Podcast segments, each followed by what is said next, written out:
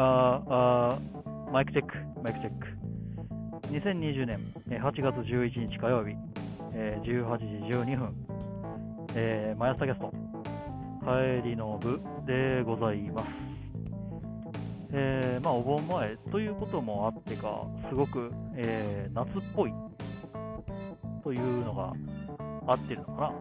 すごくなんか、すがすがしい、えー、まあ、朝、朝ではないな、まあ、すがすがしい、えー、まあ、夕方となっております。皆さんどう過ごしでしょうか？はい。いやー、今日はですね、忘れ物なし、よし。忘れ物なし、よし。忘れ物なし、よし。あれは？えー、っと、なし。みたいな、そういう忘れ物あるかないかみたいなところがね、すごくすごく、えー、まあ論争じゃないわ、えー、ちょっと吸ったもんだがございましてね、そう、あの、忘れ物何か、忘れ物ないか、やってることないか、うん、よしみたいな、そんな感じのことをずっと、よっとやってたけれど、よいしょ。全く、よいしょ。なんもなかった。なんもなかったというか、いつも通り忘れ物をしておりまして、はい。あれがない、これがない、それがない。うん。いやー、ひどかったね。で、まあ、しかもですね、本日はね、あの研究室に置いてあったですね、調味料、調味料であったりだとか、あとマヨネーズとかね、そこら辺、焼肉のタレとかさ、そういうのがね、あの本当にもう、あの今、賞味期限がね、切れてしまいかけているので、それをなんとかしてですね、えー、捨てるんだったら私にくれと、はい、いつものごとく、えー、くれくれ攻撃をいたしましてですね、えー、マヨネーズを1リットル、あと1リットルかあれは、えー、マヨネーズを2リットル、あと焼肉のタレだとか、まあ、そういう調味料類をですね、えー、研究室の冷蔵庫にあった調味料類を、えー、いただいて帰ってきました。いやー、本当にね、いやー、重っ。少々、帰りますかね。よいしょ。帰りましょう。いやー、まあ、なんとかして、帰りまして、なんとかしていただきましたよ。まあ、そのおかげが、えー、僕の顔もパンパン。非常に重い。動きづらい。まあ、いただいたので文句は言えん。文句があるなら捨てて帰るということですから。いやー、本当にね、いや、マジで重いわ。いつものごとく。前はね、ただね、前はですね、あの、書籍をいただいたときは、えー、前はね、これにプラスアルファで、えー、本がね、何十冊かっていうのがあったので、まあ、まだマシですよね。あ、捕まってる。あここ捕まりやすいんですよね。この十字路、えー、スピードはしすぎたりね、してる子なんかね、えー、特に、えー、目つけられやすいところなんで、この RS 対地、大阪産業大学と RS 対地に行くその十字路がね、でかい十字路があるんですよ。うん。で、お、すげえな。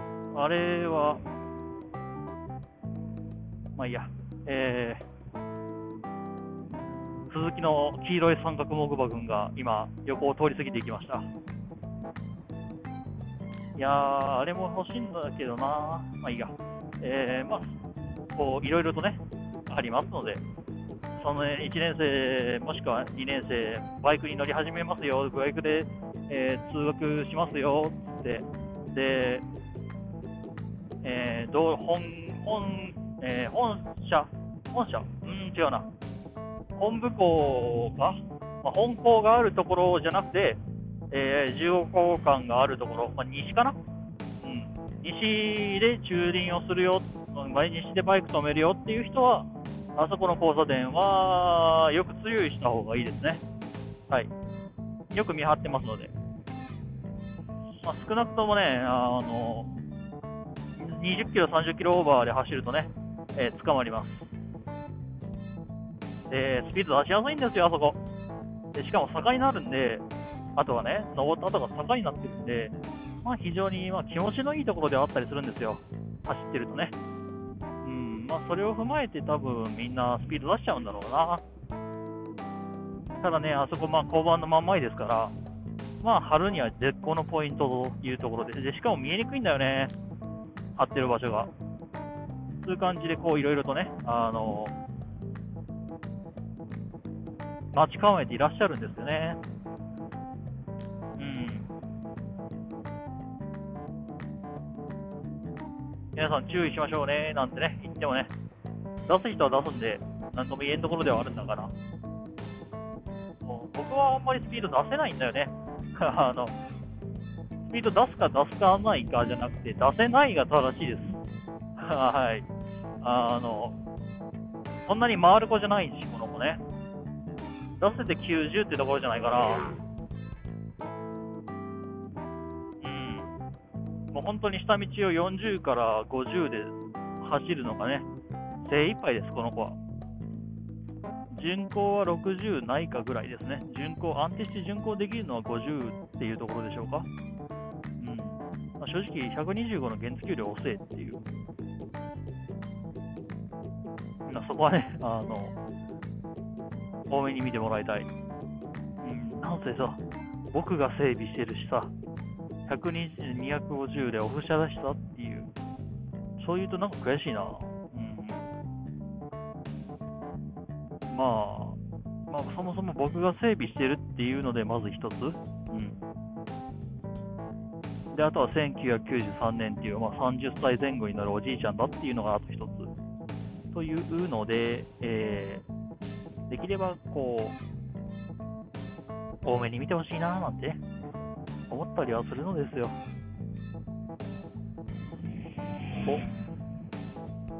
お、おなんかオイルが回ったのか、朝よりは回りやすくなっていますね。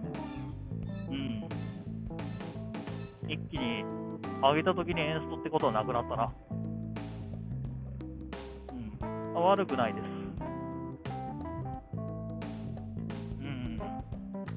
どうなんだ、これは。悪かねえかな。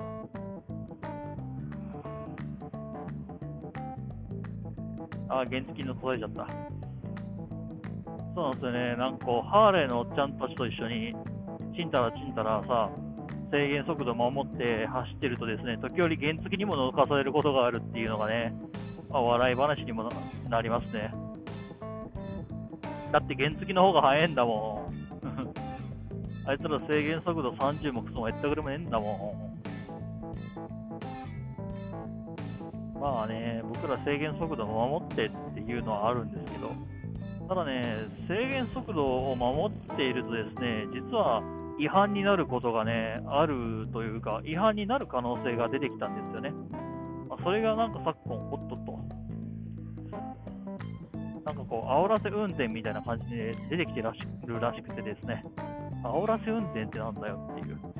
煽り運転は聞いたことあるけどなよいしょ。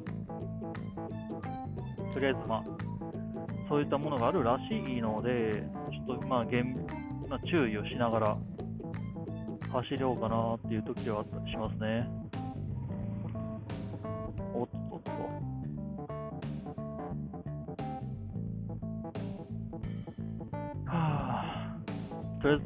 あの腹にまあいろいろと溜め込んでるんでね、本とか調味料とかマヨネーズとか、そこら辺、ちょっと今回というか今日は、ゆっくり帰ろうかな。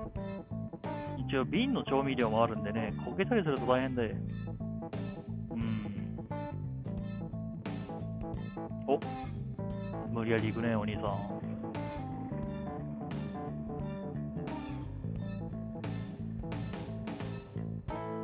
あんまりスピード出さないんだよね。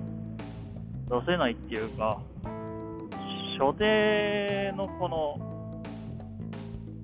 なんて言うんだろう、スタートダッシュはね、すごく遅いんだよね。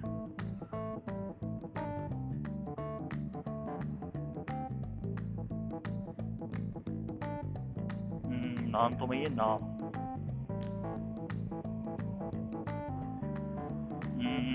で、アクセルに負担をかけないようにしようかなっていうのがあるので、クラッチをつかむ、クラッチつなぐのがちょっと遅くなってしまってるところはあると思うのですよ。うん、僕、走ってる時にワイヤーの太鼓切ら切っちゃったことがあって、でその時からの癖で、あの結構、えー、ワイヤー、クラッチつないでで、アクセル開けるところにすごい慎重になることはね、あるんです。慎重になる癖があるって言いましょうか。そういうのがあるので、うん、あまり、まあ、クラッチにはよくないんですけどね、うん、いろいろと。まあ、そのせいでね、ちょっと初っ端、初手、加速っていうのがですね、クラッチつないだときに、うん、まあちょっとね、クラッチワークがあんまりうまくないというのがあったりします。ん。あとは、まあ、あれだな、あの、低回転の時につないでしまうのがね、うん、ありますよね。そもそもこいつそんなに、あの、速くないので、ちょっと早くギアを上げていかないといけないっていうので、早めに早めにギアを上げていくと、うん、まあ、そのせいで余計に、なトルクが足らずに、トロトロっとした橋になってしまうんですけれど、かといってね、あの低いギアでぶん回したとしても全然そんな速くないので、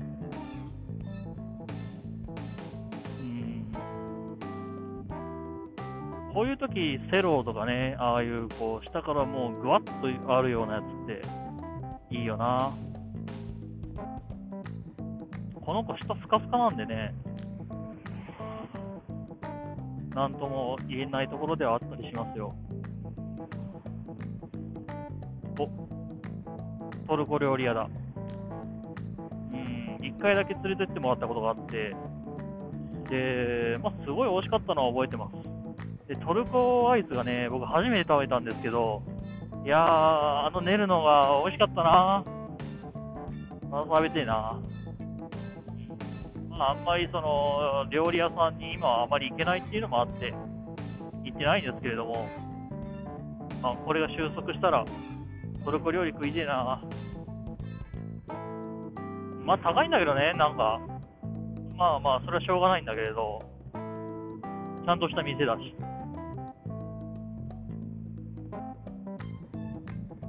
まあ、1人2000円から、そのぐらいかな、1000円から2000円からかかりますよね。まあ当たり前か。てか、俺がいつも行ってる料理屋さんが安いだけやな。1食500円ぐらい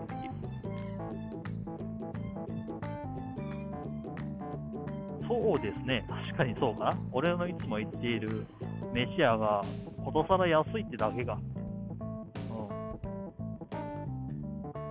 ん。なので、まあ、1000円、2000円でランチっつったら、まあ、そんなにそんなに悪くはねえのか。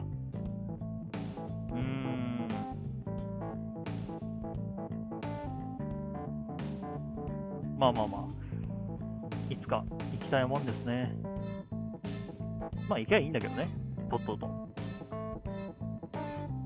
ただまあ飯、飯に、1回の飯に1000円使うっていうのがですね、僕はあんま考えられなくて、1000円、2000円使うっていうのが僕はあんまりその貧乏症っていうのもあってね、考えきれなくて、1000円あったら少なくとも3日、4日は生きれるでしょう。そう考えるとね、あんまりその1000円使って飯を食うっていうのがあんまり考えられないな。だってそこそこのお肉買えちゃうよ、1000円あったら。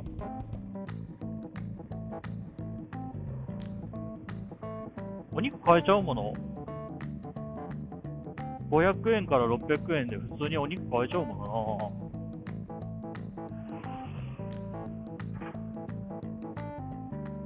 うん、そう考えると、1回の飯に1000円から2000円って、なあ、なあっていう。僕にはゴットンが精一杯だなっていうのがあったりします。あそこ腹いっぱい食えるんでね、あの、麺あのおかわりし放題なんで、あのどっかのポッドキャストで言ってたんですけれども、どこぞの、まあ、どこかのね、SE をしてらっしゃる、派遣の SE をしてらっしゃる方で、なんか今、現状、あのラーメンのあのトッピングをするかしないかを悩ん悩んでいるんだけれども、それをラーメンのトッピングするかしないかで悩むか悩まないかっていうところで、悩まないように、悩まないようなぐらいお金を稼ぎたいっていうお話があったんですね。で僕、すごい共感しちゃってね、それに関しては。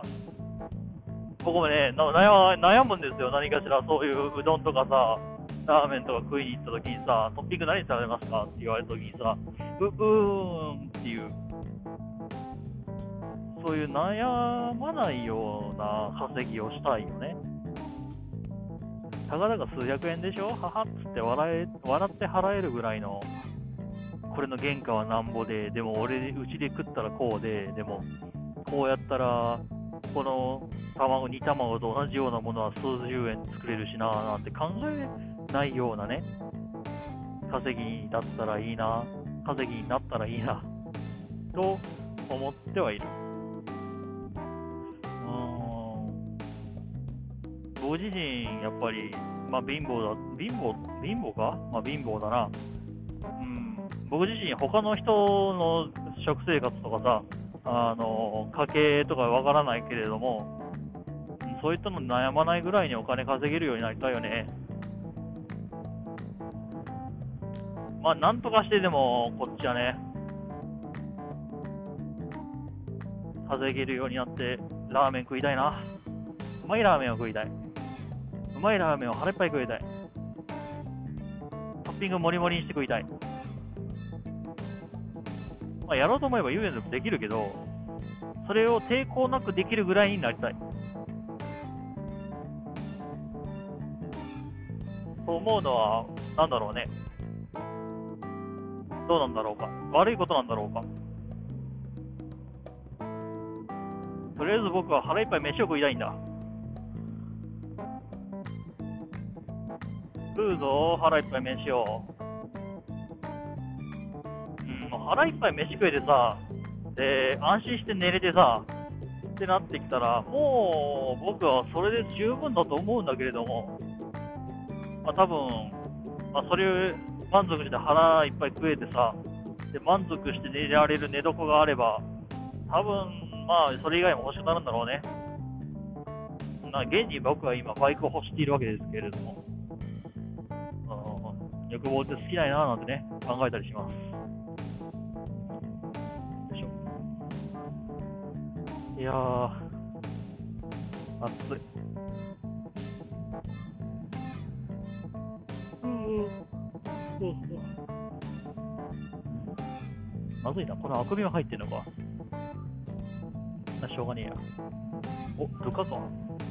隣のお兄さんが真っ白なドゥカティになってる。ドゥカティって言ったら赤ですけど、お兄さんすごいな、白か？でもフレーム赤だぜ。で、ホイール赤だ。かっこいいなで、ドゥカティの、ドゥカティのカバンやってる。カバン着てるよ。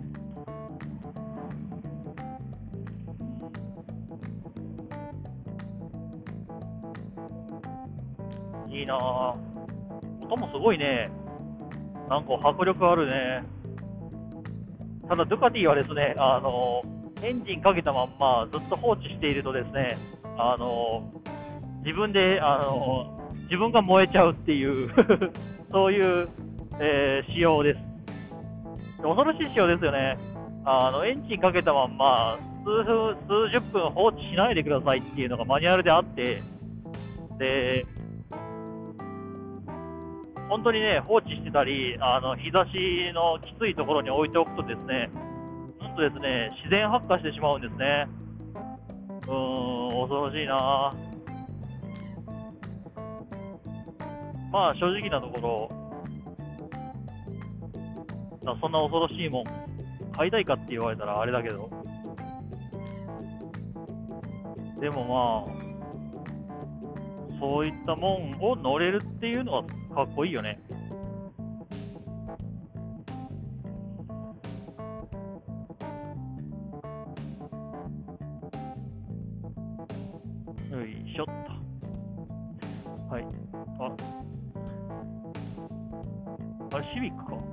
すげえ。えっ、ー、とですね、今、僕の目の前にはですね、シビックのタイプ R を、あのクローバーマークをつけて乗ってらっしゃる方が、のクローバークローバーマークをつけたシビックタイプ R をがいます。うん、かっけえな。うん、僕自身、あんま車とか詳しくないんですけれども、なんとなくその、乗りたい車、何って聞かれたら、ちょっとシビックのタイプ R 乗りたいですっていう程度なんですけれどもね。うん。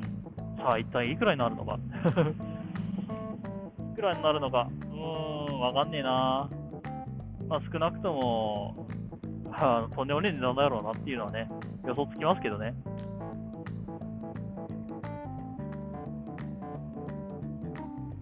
いやー、ますよよいしょ。いや、やっぱりね、回すと気持ちがいいね。よいしょ。まあ、あんまりその回せはしないんだけれども、こう、パラパラパラっと走ってるとは、すごく気持ちがいいです。まあ、あんまり高くまでは、ま、上までは回せないんですけれどね。回しちゃったらちょっといろいろ厄介になるんで。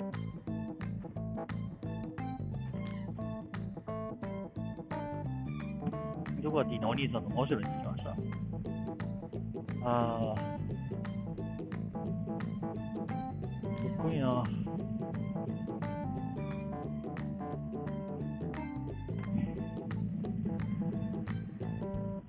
BMW の真横です。BMW の店の前に、ヤマハとドゥカティが並んでおります。まあ、あんまりあれだけどね。関係ないけど。いやー、ドゥカティのケツ、すごいかっこいいなシングルシートカウルがね、すごくかっこいいです。で、シートの裏もね、すごい造形細かいんですよ。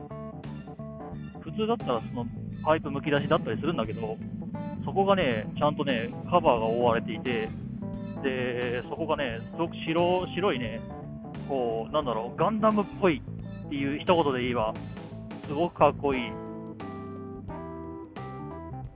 僕の、僕のこの TG のあのシートの下のところなんかね、もう適当ですよ。適当じゃなくて、まあまあ、フレームむき出しですよ。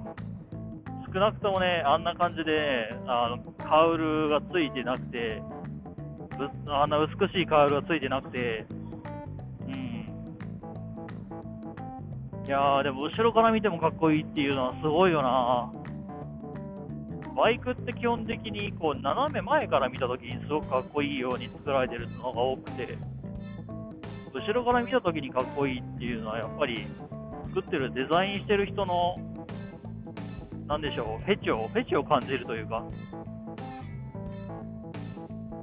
どこから見てもかっこいいっていうのはね、多分、なんだろう。ななんかもうすごくイタリアっぽい気がする。気がする。イタリアっぽい気がする。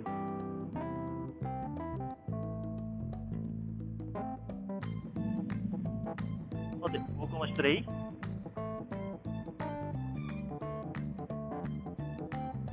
いやー、本当に、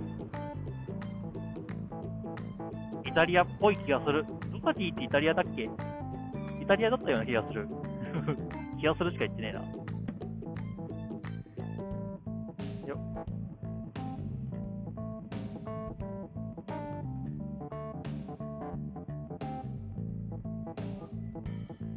しかも皆さん見てください。肩持ちです。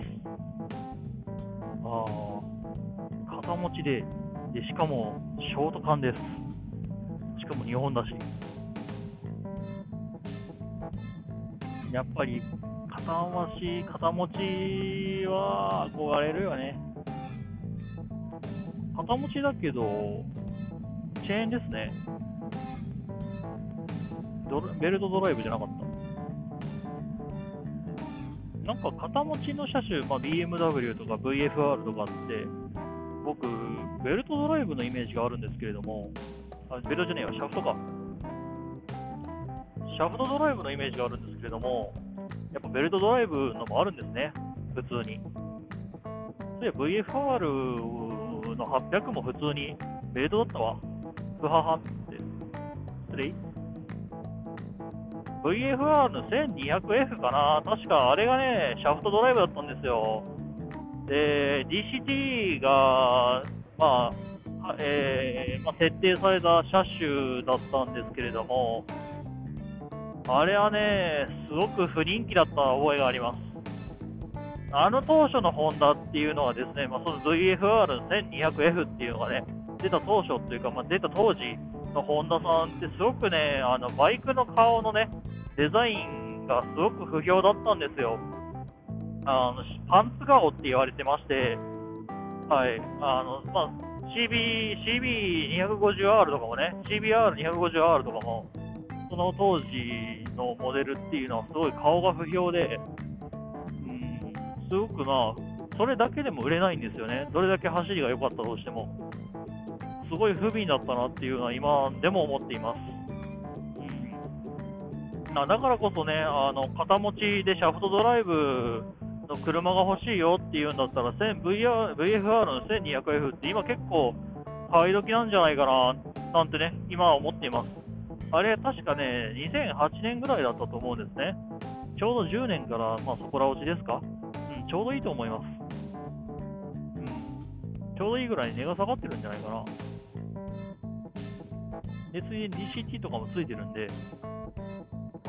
ただね、まあ、10年以上前の DCT ですから、今の DCT 知ってる人からするとちょっと、なんだろう、すごくギクシャクしたね、ギアチェンに感じるのかな。うん、僕はあの DCT の機構を作った本田さんは変態だと思っています。頭おかしいです、あんなん。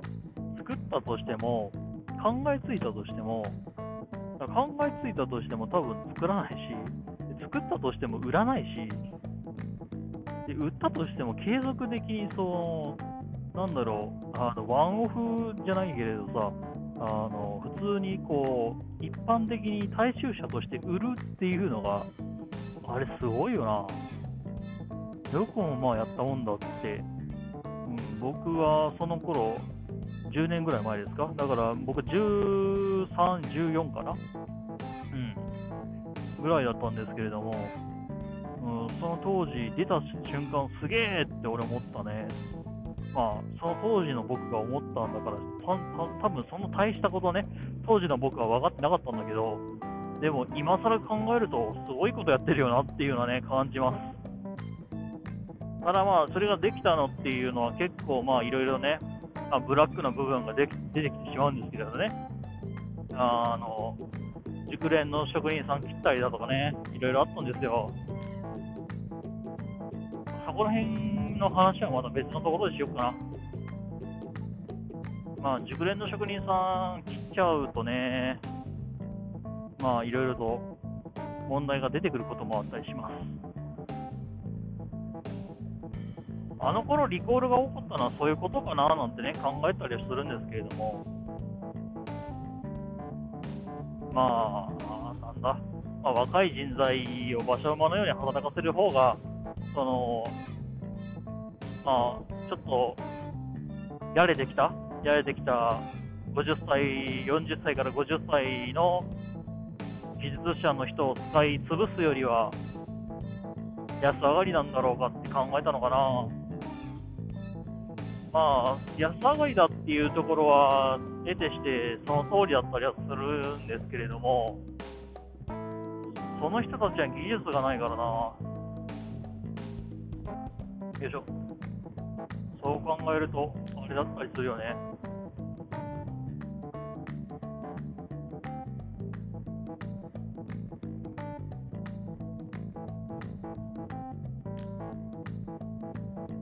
悲しく、悲しな、悲しい話になっちゃうよね。わざわざなんでなんでなんでなんで。あ、バスが出るのか。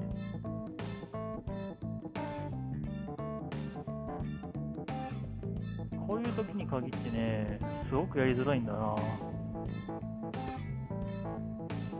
よっ。こんなやり方でいいのかまあ、俺が聞く義理でもねえな。さてはて、京橋駅までやってきましたよ、と。はい。うん。一番街まで、一番街の京橋、京街道のあれ何でしたっけ？真実の口でしたっけ？のでっかいやつ。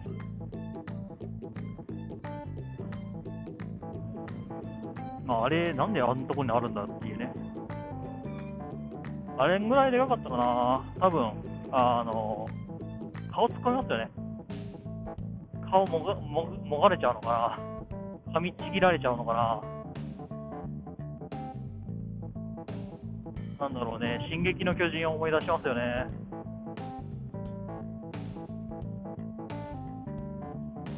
まあ、今もまだ続いてるんだっけ？あれ。僕ね、あの、第2シーズンを見たあたりでぶっつんと切れてるんで、確かね、アニメは第3シーズンまでやってたはずなんですよ。第4シーズンまでやってたのかなうん、もう、ちょうどね、僕たちが高校生、高校3年ぐらいかな、の時に流行ったよね、一時期、本当に。紅白とかも出たしさ、あれはね、確かね、僕が高校3年生とかそこら辺だったと思うんですけれど、まあ、その頃からね、人気が出また出たのか出てないのか、一時のあの爆発の仕方は凄まじかったな。当時僕自身、あの弟だったり妹だったりね、あのまあ、せっつかれて、進撃の巨人の、まあ、単行本をね、買いに行ったりするっていうこともありましたが、ついぞ僕自身が読むことはなかったよね。あんまりあの手の、その、なんでしょう。あれは SF なのか、SF 少し不思議ではないよね。あの手のなん。だろう、なん。かこう、サイコホラーとファンタジーというか、うん、そういうのはあまり僕得意じゃなくてですね、実は。実はっていうか、まあみん。な知ってるかなうん。研究室の人は知ってると思うん。ですけど、結構僕はあのホラー系はあまり得意ではないです。どちらかというと僕は信じてる方の人間ですので、まあ、あの信じざるを得なかったというのが正しいんだけれども、まあ、なん、なんだろうね。はい。僕は、あれかな。まあ、小さな頃にいろんな霊体験を経験してるらしいんですよ。らしいっていうのは、僕は人づて、まあ、親とかから聞いたっていう話で、僕は覚えてないんですけれども、僕が霊体験をしたという話を親がしていたのを聞いたかな、正しくは。なので、僕自身に記憶がないけど、でも僕が体験したっていうのであれば、なんかこう、しかもですね、僕ね、覚えてないんですけど、覚えてるんですよ。あの、な、な、どういうことかっていうとですね、まあ、そういうね、エピソード的なところは覚えてないんですよね。うん。ただね、なんかこう、例えば、えー、全身が真っ赤なお姉さんが僕のことを呼んでいたということがあったらしいんですけれども、僕そのこと全然覚えてないんですね。うん、呼ばれていたっていうことは覚えてないんですけれども、全身が赤いお姉さんって言うと、ばってなんかこう全然全く見知らないあ全身が赤い服装をしたあのお姉さんがですね脳裏に普通によぎるんですよ。で、どっかであったことがあるような気がするんですね。果たしてこれがそその、えー、僕があったというこう家家の中であったっていうその赤いお姉さんなのかわからないんですが、そう覚えてるんですよ。ただ、その霊体験として覚えてるわけじゃなくて、何かしらぼんやりとしたイメージを自分が持っているという形になりますね。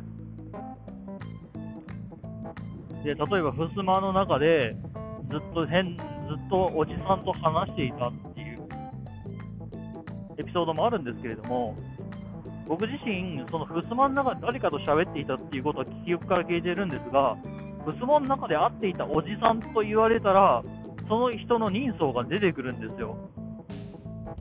それをただ単に僕が想像、イメージでしているだけなのか、それとも本当に何かしらあって、僕はそのエピソードの記憶だけ抜き飛んでいるのか、吹き飛んでいるのかっていうところは正直僕はわからないんですが、どうなんだろうね、まあ多分想像で補っているんだろうなっていうのは思うんですけれども、ただ想像にしてはすごくこうリアリティがあるんですね。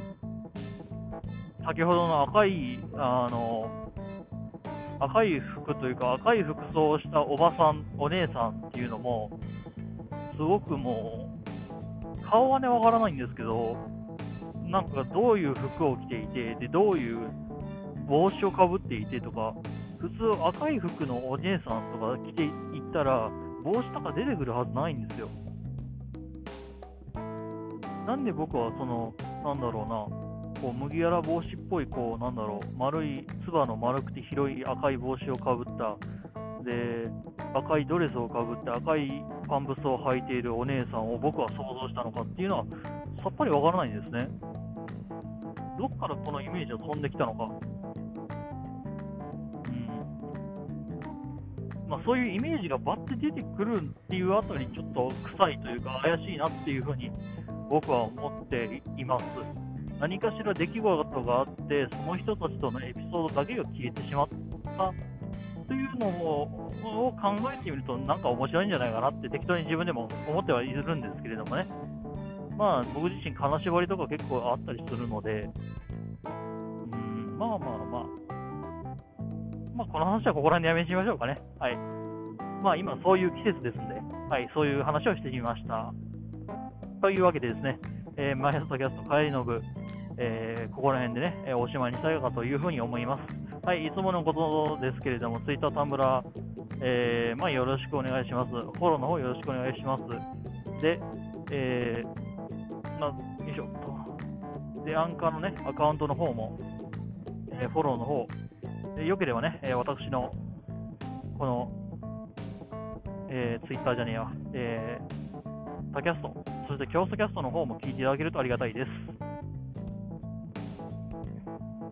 よいしょ。さてはて、えー、なんか、自転車、車、バイク置き場がなんか自転車置き場になってる。なんだこりゃ。よっこいしょ。あ、っと。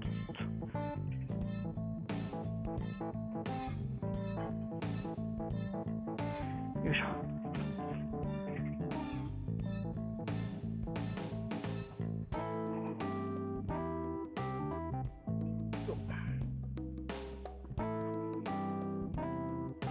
しょ。ツイート。ツイート。よし。では、えー、これにて、失礼いたしますと。スマホどこ行った？ここか？はい。ではでは。